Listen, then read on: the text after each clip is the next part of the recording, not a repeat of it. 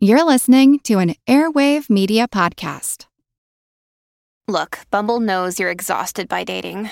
All the must not take yourself too seriously and 6 1 since that matters. And what do I even say other than hey? well, that's why they're introducing an all new Bumble with exciting features to make compatibility easier, starting the chat better, and dating safer. They've changed, so you don't have to. Download the new Bumble now.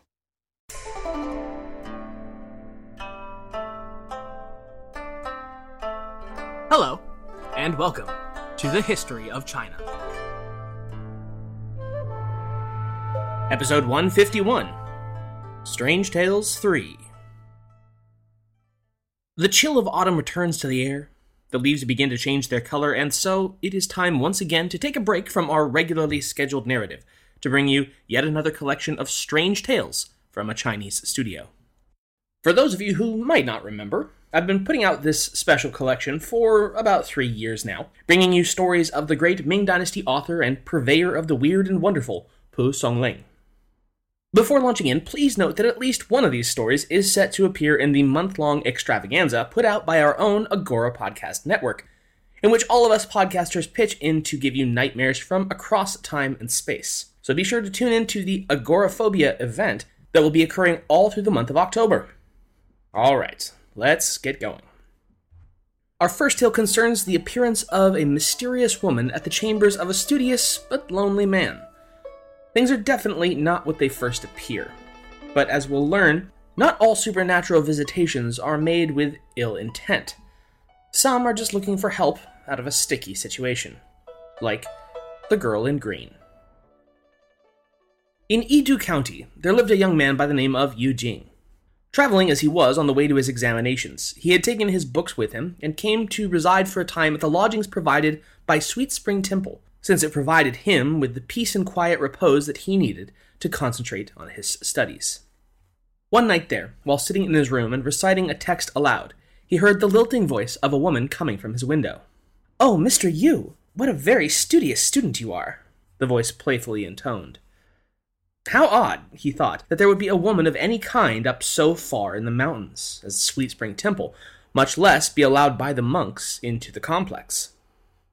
He was still pondering at this, not yet even to the oddity of the voice seeming to know his name, when she burst through the door to his chamber, pushing the door open and giving him a most disarming smile.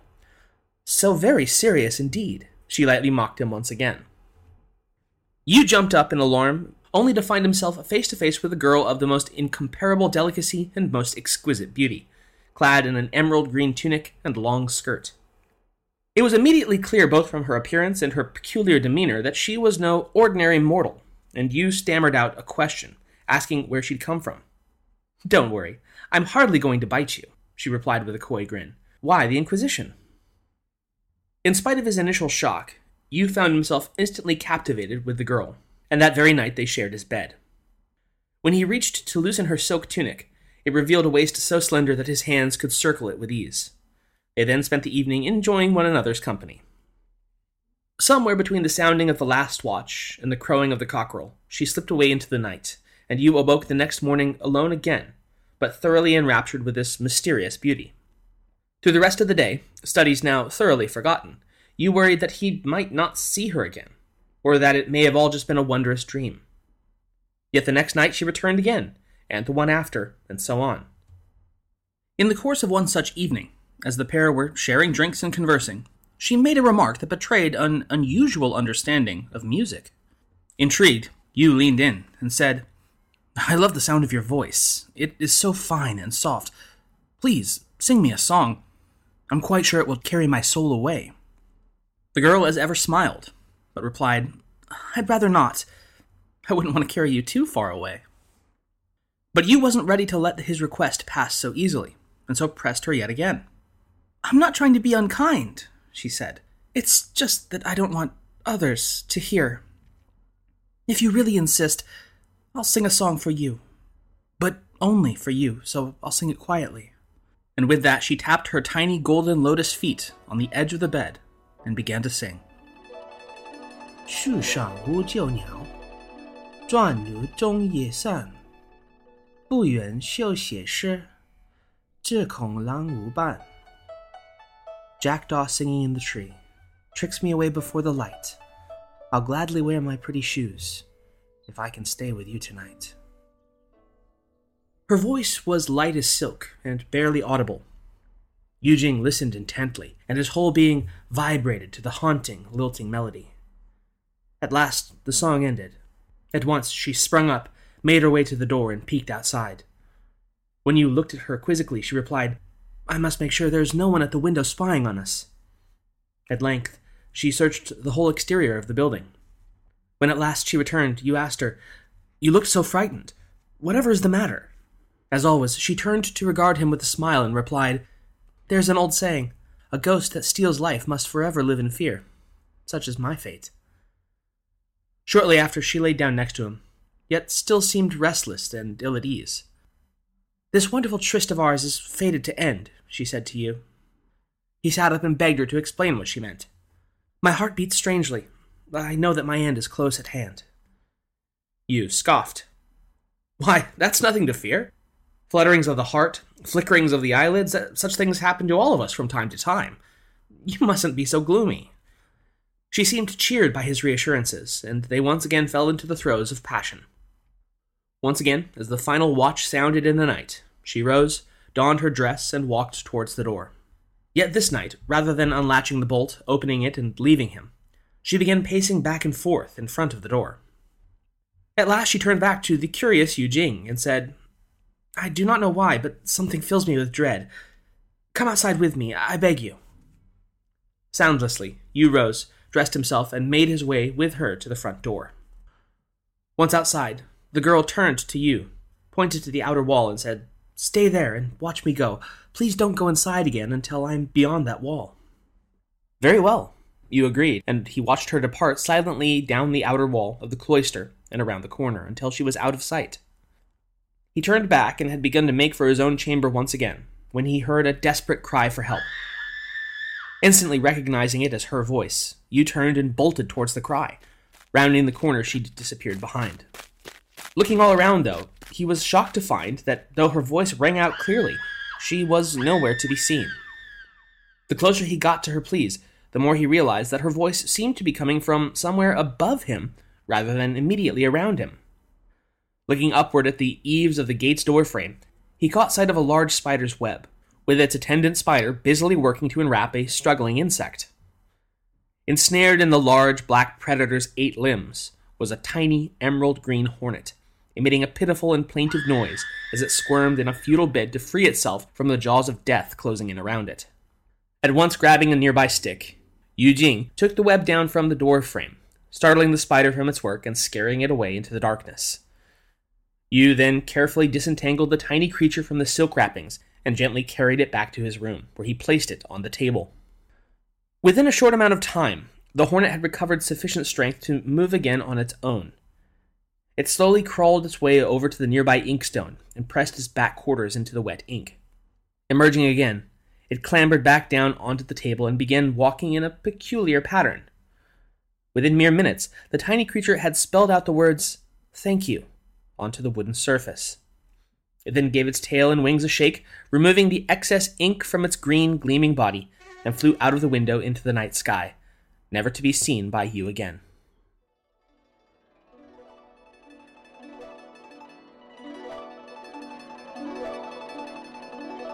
We all know that a life of crime is a dangerous business, and those on the run from the law have to look for any advantage that they can get.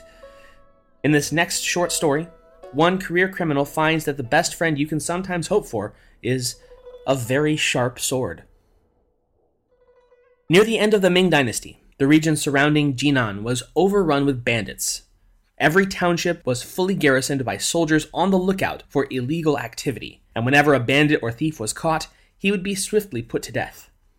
The town of Zhangqiu had an especially large number of such bandits, and one of the government soldiers stationed there was known to possess a sword of exceptional sharpness. His blade was said to be able to cut cleanly through anything, as though slicing through nothing more than thin air. And the legend of his prowess in its use was known far and wide. One day, a group of a dozen bandits were surrounded and apprehended, and then brought immediately to the execution grounds. One of them recognized the fabled soldier with the very sharp sword. Hobbling his way over to his side, the condemned man spoke up.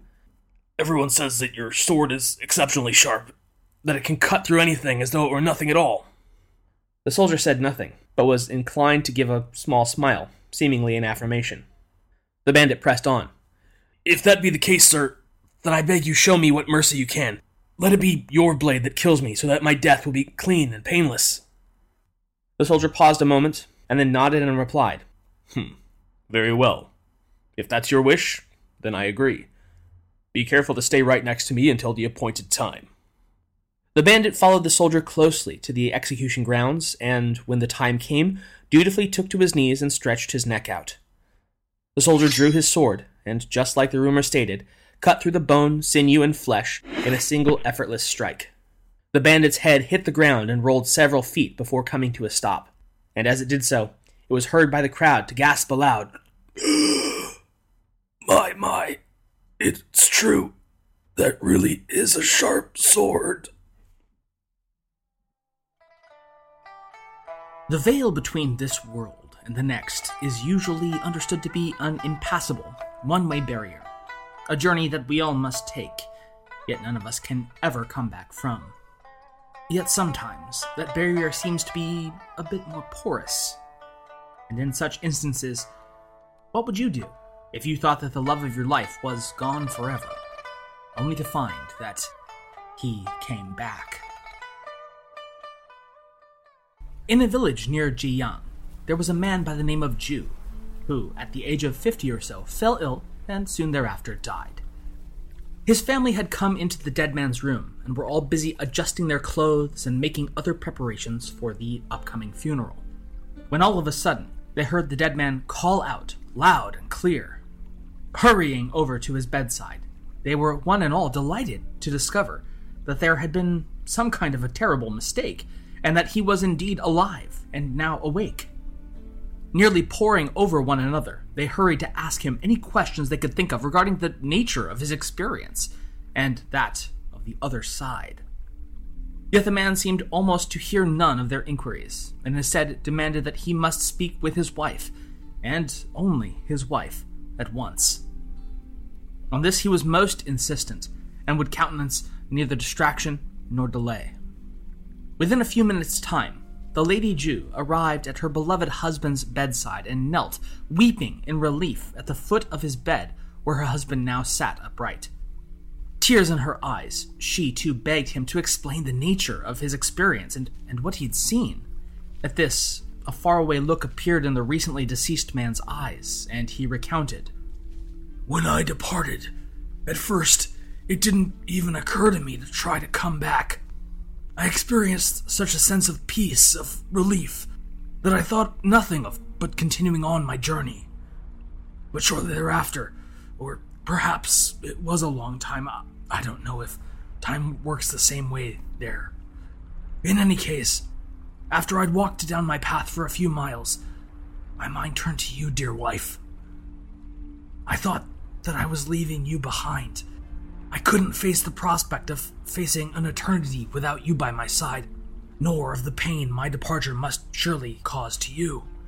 Surely at your age, there would be no joy left in life, no new adventures or pleasures to look forward to, just counting down the days until you too would have succumbed to the ravages of time and age. Ultimately, of course, your frail form would fail to the point that you would become a burden on our children and have to depend on them for everything, year in and year out, winter and summer, and have to depend on them for everything, until death finally relieved you of all such terrible burdens. I could not stand such a thought, and that is why I've come back. To make sure that such a terrible fate does not befall you or our children by taking you with me. There was a sudden burst of laughter from the assembled family members at this last statement, which could surely just be the delirious ravings of a man only having just recovered consciousness after a long period in a coma. Yet, when asked again, he repeated the same words and then said, I've come back, dear wife, to take you with me. At this, Lady Ju grew notably uncomfortable. Yet she too understood that her husband was still recovering from the effects of his extended sleep, and so responded soothingly. That's all very well and good, dear husband, but you've only just this minute come back to us from the beyond. How will you manage to die a second time? Mr. Ju waved away such a notion as being immaterial, stating, That is no problem whatsoever. I have but a single purpose here all I need for you to do before we proceed onward is to see and conclude any last minute chores or responsibilities that need doing, and then we'll be on our way. Lady Ju sat there a long moment, smile frozen onto her face, before simply nodding, rising, and proceeding out of the room. It was not more than a few minutes later that she returned and stated with the same forced cheerfulness Husband, I've seen to everything. All in the household is as it should be. Very good, replied Mr. Ju from his bed. Now all that remains is to dress yourself properly. Please go and don clothes appropriate for your funeral. At this, of course, Lady Ju objected, stating that this was beyond the pale of propriety and that no one should have to do such a thing. Yet with each word of her objection, Mr. Ju grew more and more impatient, and at last cut her off, urging her to hurry, and that time was short. Finally, in an attempt to humor her clearly still unwell husband, Lady Ju agreed to put on her finest gown. Through all of this, the rest of the assembled family members had stood off to the side, silent save for their occasional sniggerings, poorly hidden behind their hands at such a ridiculous display. When Lady Ju had at last changed into her finest silk gown and returned to her husband's chamber, Mr. Ju nodded his assent and then lay himself down flat on his back, with his head once again on his pillow. Once he had done that, he beckoned her to his side. When she approached him, he now demanded that she join him on the bed, tapping on the empty space at his side. At this, Lady Ju was once again aghast. But all of our children are around us. It's entirely improper.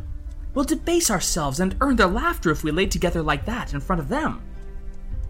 Mr. Ju made no reply but to once again pat the empty portion of the bed albeit this time a bit more impatiently. When she again demurred, he exclaimed, Laugh! There is no mirth in this. Dying together is no laughing matter. The assembled family members were, of course, taken rather aback by such a statement, and seeking to appease the clearly growing impatience and rising anger of their father, urged their mother to simply gratify this whim of his, and that they'd, of course, not laugh, as it was simply seeking to gratify a clearly delusional man's demands. Reluctantly, Lady Ju assented and climbed atop her husband's bed, laying her head down beside him. There she lay, smiling that smile at her husband as his eyes closed with a clear indication of deepest relaxation. For a long moment, and in spite of the several people gathered around, the room was filled with an absolute silence. At long last, low snickers were detectable from behind raised hands, when seemingly all at once the smile on Lady Ju's face faded and her eyes peacefully closed.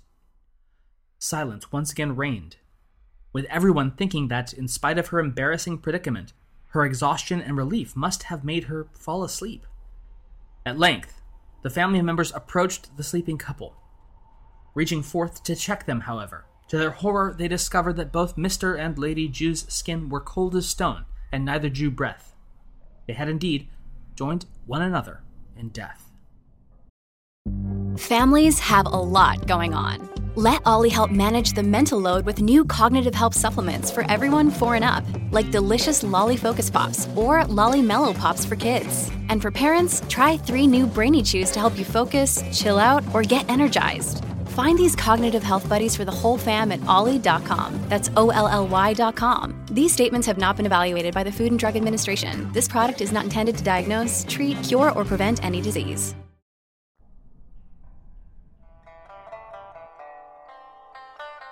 Death is change.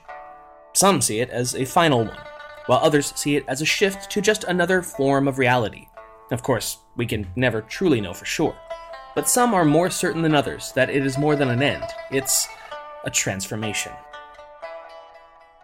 A certain monk, no one ever knew where he was originally from, nor his given name, lived in Jinan.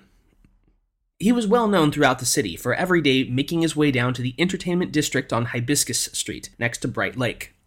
There, day in and day out, come sun, rain, sleet, or snow, he would wander about from stall to stall in bare feet and a tattered cassock, chanting sutras to the patrons of the various restaurants and tea houses and begging for alms. Most curiously, he never accepted material offerings of any sort not food, wine, money, or even raw grain and when asked what it was he was begging for exactly, what it was he was in need of, he gave no reply. Stranger still, none could ever recall having seen him eat or drink anything at all. Reverend Master, he was once politely advised, since you eat no meat and drink no wine, would it not be better to beg for alms in some lonely lane in a faraway mountain village, rather than come here and daily endure the stench and clamor of the city? The monk did not deign to give a reply to this, just continued his chanting of sutras without pause, his eyelids closed and unmoving, as though he had heard nothing at all. After a long minute, perhaps thinking that he had indeed somehow not heard the advice, the same was offered again. This time, though, the monk stopped and glared up at the questioner with hard eyes before booming out, This is the transformation I am seeking! He went immediately back to his chanting once again not responding to anyone. The man who had asked the initial question, though, was now deeply curious and asked what this transformation could be. To his questioning, the monk gave no reply, but only continued walking and chanting down the city street. When the man followed and asked again what he'd meant, the monk once more paused, sternly locked eyes with the interlocutor, and bellowed, You can know nothing. This is my transformation. This is what I am seeking. Several days passed before the monk was seen again. Very strange indeed, since his arrival at the marketplace was a regular and expected daily event. Yet at last he was spotted, but now outside the southern walls of the city, lying curled up beside the road and stiff as a corpse. He remained there motionless for three days. The local people, afraid that he would starve to death and that they would be held responsible, urged him time and again to move on to another settlement, and that they would provide him with whatever money or food his journey might require. The monk made no reply, and refused to so much as open his eyes, whereupon the townspeople grew increasingly angry at this bizarre behavior. At length, they began to berate him, and even shake him in an attempt to arouse him from this strange state. Presently, the monk grew more and more incensed, until finally he produced a small blade from his robe. In a flash, and before anyone could react, he slit open his own stomach. As the crowd watched in dumbfounded horror, he reached in with one hand and proceeded to pull out his own innards, laying them all neatly in a row on the roadside. Laying back down, he then quickly died. When the horror struck crowd of townspeople at last regained enough of their senses to react to this deadly display, they immediately informed the city prefect of this crazed suicide, wrapped the corpse in his own prayer mat, and then gave it a hasty burial in a shallow grave.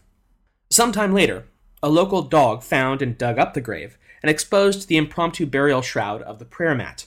It had clearly been undisturbed since its interment, and was wrapped up and sealed just as tightly as the day it had been buried. Yet, upon inspection and moving the mat in an effort to rebury it, it was found to be strangely light and sounded hollow within. Finally, unsealing the makeshift coffin, it was discovered to the shock of all that inside it was now as empty as a cocoon. Growing up, one of the most difficult and most important lessons that we learn is that not everyone is always who they appear to be. That said, it's also true that some people are more different than others. So be polite, be friendly, but maybe not too friendly with Mr. Miao. A young up and coming scholar named Gong, a native of Mizhou, was on his way to take the official examination in Xingan. Late one afternoon, in the course of his trip, he decided to rest for a spell and refresh himself at a roadside inn, and ordered some wine to drink. Just then, a very tall and noble looking stranger walked in, seated himself to Gong's side, and struck up a conversation with him. Gong offered the stranger a cup of wine, which the stranger did not refuse. Yet, as the two drank and conversed, it quickly became apparent to Gong that, in spite of his appearance, his new companion was a rough and coarse fellow in both word and demeanor. Gong therefore decided not to order more wine and let the conversation come to its natural conclusion. After a short time had passed, Mr. Miao smirked and made the wry observation that one such as Gong clearly had nowhere near the head for wine as he himself possessed. Rising before Gong could think to respond, Miao exited to the nearby distillery and shortly returned with an enormous bowl full to the brim with wine. Gong raised his hand to decline the proffered cup and made as if to be on his way. Yet at this, Mr. Miao gripped him by the forearm to make him stay, with a grasp so powerful that Gong gasped in pain and astonishment. Sensing that there was no recourse, Gong sat back down and forced himself to drink a few more cups of the astringent liquor. All the while, Miao gulped down the beverage without reserve out of a much larger soup dish. At length, and with the serving bowl mostly depleted, Miao cried out, Bah! I am no good at entertaining people. Pray you go on or stop, whichever you wish. Seeing that his moment to depart had at last arrived, Gong gathered his belongings and gave the appropriate thanks to Mr. Miao for his curious company. He saddled up his horse and made off down the road. Yet it wasn't more than a few miles on when Gong's steed took ill and could not be made to carry on, instead, lying down off to the side of the road. This was most unfortunate, as Gong couldn't possibly hope to go either backwards or forwards with all of his heavy baggage without his mount. As he stood there contemplating what to do next, who should appear striding down the very same road but Mr. Miao? Recognizing at once his roadside drinking partner, Miao stopped and asked whatever could be the matter. Gong related his predicament, and Miao at once removed his overcoat and handed it to a manservant. As Gong could do nothing but watch in stunned silence, Mr. Miao proceeded to lift up the entire horse, fully encumbered with the baggage, and place it without noticeable effort on his back, and then carry it off down the road at an astonishing pace to the nearest inn, which couldn't have been less than six or seven miles distant. Arriving there, he put the animal into the stables, and before long, Gong and the manservants arrived too. Obviously, Gong was much astonished at Mr. Miao's feat, and believing him now to be superhuman, began to treat him with the utmost respect and deference, ordering both wine and food to be procured in large quantities and brought to the pair for their refreshment. Miao waved off the second order, however, stating, My appetite is not one that you could uh, easily satisfy. Let's just stick to wine. Accordingly, Gong had another flagon of wine delivered, and the two finished it off together. Miao then stood and took his leave, saying, It'll be some time before your horse is well, and I can't wait around for so long. He then took his leave. In due course, Gong passed his examination, and in celebration, several of his friends invited him to a picnic at the scenic area known as Flowery Hill. There they feasted and laughed together when, lo, Mr. Miao should appear. In one hand he held an enormous flagon, and in the other a flank of ham. He laid both on the ground before the assembled group, and then spoke. I heard you fine gentlemen were coming here, and so, like a fly on a horse's tail, I've tacked myself to you. Gong and his friends all rose and received him with the usual ceremonies, after which they all sat down together and partook in the feast, without reservation or regard for precedent. By the by, when the wine had been passed around to a large extent, someone proposed that they play a word game, whereupon one player would begin a poetic verse, and the next would attempt to finish it in perfect form and rhyme. And for stakes, of course. At this, Mr. Miao cried out, Oh, come now! We're already jolly enough drinking like this. There's no use in making any of us uncomfortable through needless competition. The others, however, would not listen to this, and agreed that an enormous goblet of wine would be the penalty to the player who failed the game. At this, Mr. Miao spoke again, now saying, hm, Stakes, is it? Why not stake our lives on it? That's the only true stake we have. Let the loser receive death as his penalty. The others simply laughed and replied that death may be a trifle too severe of a forfeit for such a game. Miao amiably agreed that, with the stakes so lowered, then perhaps even such a rough man as himself might participate. And so they began. One of the gathered friends, a Mr. Jin, began the game with a verse From the hilltop high, wide extends the gaze. And without hesitation, Miao replied, Redly gleams the sword o'er the shattered vase. The next fellow in line thought how he might even come close to such a beautiful line, during which time Miao helped himself freely to the wine. One by one, each of the participants weakly attempted to outdo the line that Miao had created seemingly without effort, but to no avail. Their attempts were so wretched, in fact, that once they'd all taken their turn, Miao called out, Oh, come on now! If we aren't all penalized for attempts as pathetic as these, we may just call the whole game off now and save ourselves the embarrassment. But the assembled gentlemen were too proud and far too into their cups to back down, and refused to call an end to the game. At this, however, Miao flew into a rage, roaring like a dragon until the very hills reverberated and echoed his animalistic anger. He then jumped down on all fours, leaping to and fro like a lion, and utterly confusing the assembled and heavily inebriated poets. By now, the wine had been around a good many times, and all were thoroughly drunk. As such, the game quickly devolved into little more than each scholar drunkenly repeating one another's own verses back at each other, while effusing over saccharine praise onto one another for their supposed genius. This mutual flattery so disgusted Miao that shortly he drew Gong aside for a game at guessing fingers. Even so, the rest of the scholars yet droning on so bothered him that at length he cried out, Do stop your rubbish, fit only for your own wives. This poetry, if it can even be called that, is unsuitable for general company. The others were, of course, quite taken aback at this outburst, and drunkenly replied that it was no business of his what they did to amuse themselves, and then proceeded to blather on all the louder for it. Miao at last threw himself onto the ground in a frenzy, and with a roar, changed himself into a tiger, immediately springing upon the whole company and killing them all, save Gong and Jin, before springing into the forest, roaring It had taken no small effort for the two survivors, both literally and figuratively, to pick up the pieces and move on after their terrible and strange encounter with the shape shifting tiger who called itself Miao.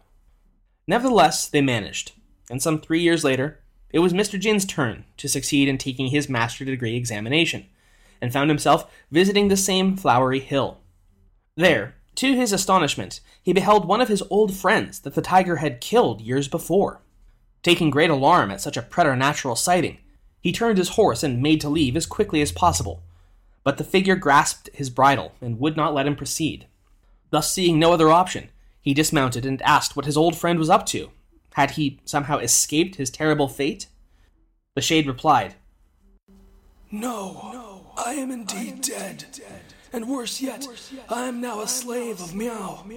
Each day and every night, I am forced to endure bitter toil and hardship in his service. And this will go on until I am replaced by another who the beast has killed. Only then will I find rest. I beg you, help me to freedom. Three days from now, the beast will seek to kill again. He will prowl and hunt at the foot of Canglong Hill nearby. Please take someone there dressed as a scholar and thus help your old friend. Jin was frightened now almost to the point of silence, but managed to stammer out that he would do as the spirit requested. Satisfied with this promise, the ghost released his horse, and Jin beat a hasty retreat. Once home, he determined that he could in fact do no such thing. He couldn't knowingly lead another man to death and spiritual enslavement, even if it meant condemning his old friend to more of the same. He chanced, however, to tell his bizarre tale to a relative called Mr. Jiang.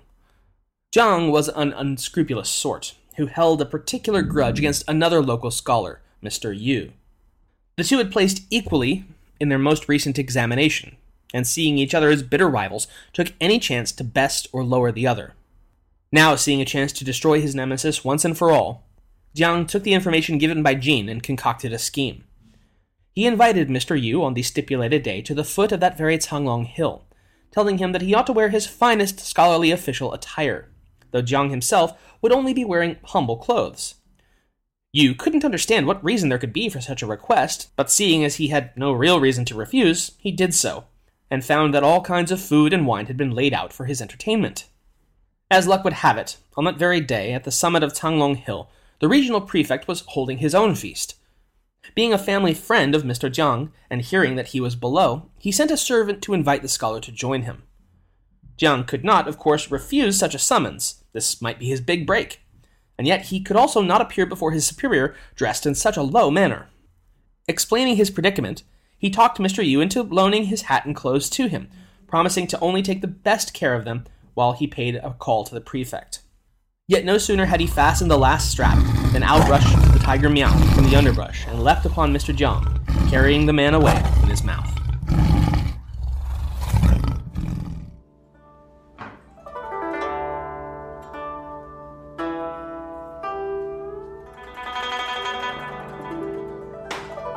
In our final story today, a group of rowdy youngsters thinks that life is just a game, and everyone loves a good joke.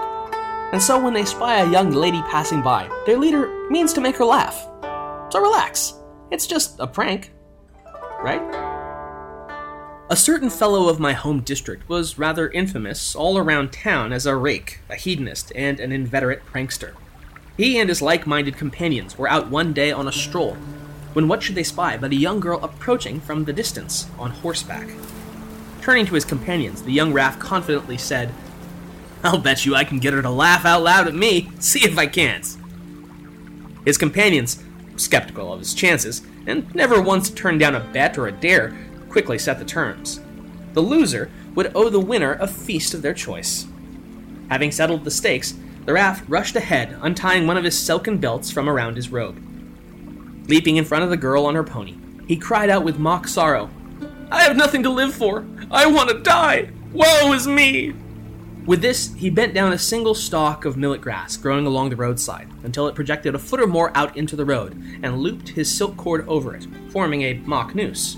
He then slipped it around his own neck as though to hang himself and began in jest, gasping and clawing at the band, which did little more than gently bow the single blade of grass upon which it was hung up and down ever so slightly.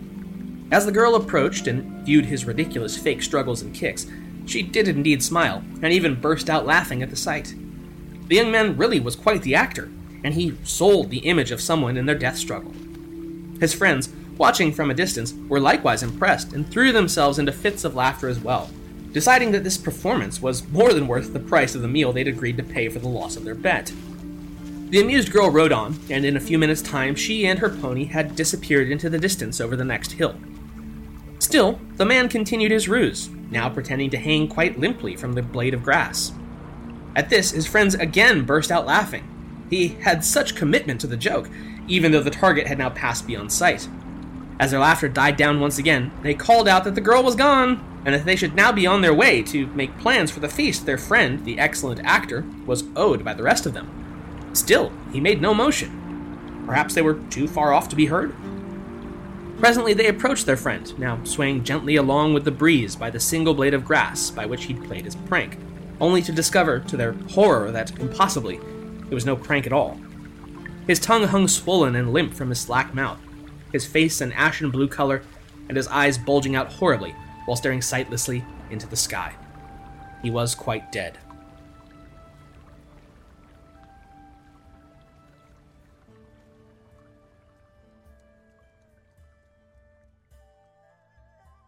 I hope that you've enjoyed this accounting of the strange from Pu Songling. And in fact, this year, in my readings of the book, I've decided that I'm going to be putting out two separate installments of this special kind of episode. This one, of course, was the usual stories you might expect from short supernatural fiction chills, thrills, high strangeness, at a level intended for, well, most audiences. The second part, however, will be something rather different. You see, it's easy to look back on the dry and dusty tomes of ancient works written by ancient people and see them all as rather less than the flawed and lusty humans that they all were. But that's certainly not the case in Strange Tales. In fact, many of Pu Songling's stories are body looks at the overt sexuality of his own time. And so part two will be a specifically not safe for work collection of his more adult themed tales. So let's leave the kids at home for that one. Anyway, I hope that you will enjoy it with headphones on. Uh, but until then, thanks for listening.